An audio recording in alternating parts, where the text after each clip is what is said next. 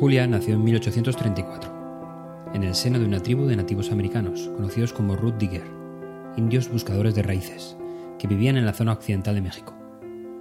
Pero Julia no era una persona, digamos, convencional. De hecho, su fama llegó hasta el mismísimo Charles Darwin, que opinaba así de Julia. Julia, una bailarina española, era una mujer extraordinariamente fina, pero tenía una gruesa barba y frente velluda. Fue fotografiada y su piel puesta en exhibición. Pero lo que nos concierne es que tenía en ambas quijadas, superior e inferior, una irregular doble hilera de dientes. Una hilera colocada dentro de la otra. Debido al exceso de dientes, su boca se proyectaba y su cara tenía la apariencia de un gorila. El circo fue el medio de vida de Julia. Los panfletos la anunciaban contando su supuesta historia, una mujer india que se separó de su tribu en 1830. Alegaba haber sido capturada y encerrada en una cueva por un grupo de indios hostiles, en una zona llena de osos y mandriles. Pero claro, este hecho nunca quedó demostrado. Julia recibió muchas proposiciones de matrimonio.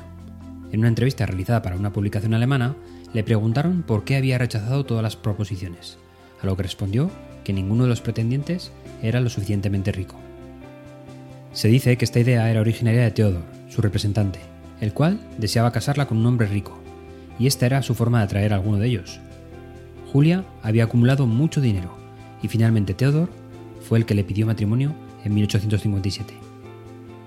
A pesar de su aspecto físico poco convencional, todo parecía ir sobre ruedas, o al menos eso parecía.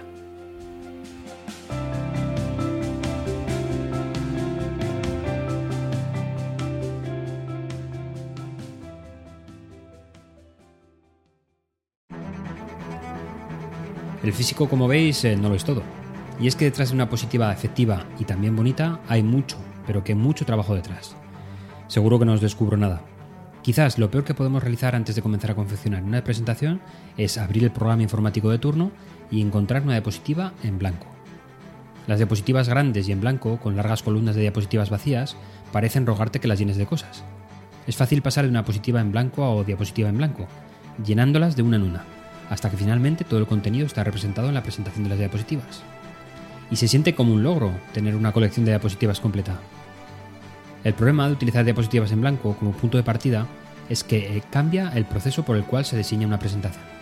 En lugar de centrarse en el contenido y en la mejor manera de compartir las ideas con el público, te centras en las diapositivas como unidades individuales, segmentando la información en trozos del tamaño de un bocado, que pueden no ser ideales para la comunicación. Antes incluso de abrir una aplicación para hacer diapositivas, hay que esbozar la estructura de tu presentación y organizar el orden y la importancia de las ideas. Por tanto, en lugar de diseñar las diapositivas de forma centrada en las propias diapositivas, diseñaremos la presentación centrada en las ideas. Los conceptos en los que quieras hacer más hincapié pueden requerir más de una diapositiva para ser comunicados. Existe un ensayo de 32 páginas de Edward Tuff, pionero en el campo de visualización de datos, que sugiere que las propias aplicaciones de elaboración de diapositivas pueden cambiar la forma en que la gente concibe y ofrece la información.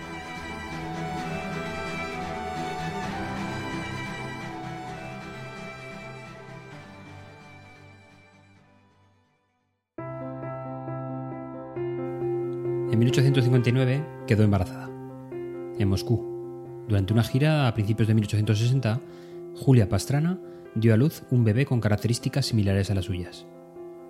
El bebé falleció a las 35 horas de nacer y Pastrana murió por complicaciones del posparto cinco días después. Theodor siguió vendiendo entradas para la actuación, a sabiendas de que ella estaba agonizando. A continuación, contactó con el profesor Sukulov de la Universidad de Moscú, al que le vendió los cadáveres de su esposa e hijo. Sukulov decidió momificar ambos cuerpos y los expuso en el Instituto Anatómico de la Universidad de Moscú. Como atrajeron tantas visitas, Theodor decidió reclamar las momias. Así se inició un proceso judicial que Theodor ganó al presentar su certificado de matrimonio con Julia. Primero intentó poner las momias en funcionamiento en el mundo del espectáculo ruso, pero le negaron el derecho, alegando que aquello no tenía nada que ver con fines científicos. Así que en 1862, solo dos años después de que Julia muriese, decidió volver a Inglaterra, donde no le ponían ninguna restricción en su espectáculo. Pronto la fama se desinfló y finalmente alquiló las momias a un museo itinerante de curiosidades. Las momias desaparecieron de la vista del público. reaparecieron en Noruega en 1921 como propiedad de Mr. Lund, que las incorporó a su cámara de horrores. Durante la ocupación alemana de 1943, se ordenó que dicha colección se destruyese, pero Mr. Lund consiguió persuadir a las autoridades alemanas de que esta mujer iría bien para las arcas del Tercer Reich.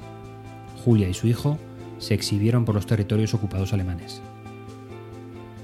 Las momias estuvieron en exhibición hasta 1970, cuando hubo una protesta durante la visita de los Estados Unidos y se retiraron de la vista al público. La momia de Julia fue robada en 1979, pero almacenada en el Instituto Forense de Oslo, después de que el cuerpo fuera reportado a la policía, pero sin identificarlo. En 1994, el Senado de Noruega recomendó que se inhumaran los restos de esta mujer, pero el Ministerio de Ciencias decidió conservarlo para que el futuro de los científicos pudieran estudiarlos mejor.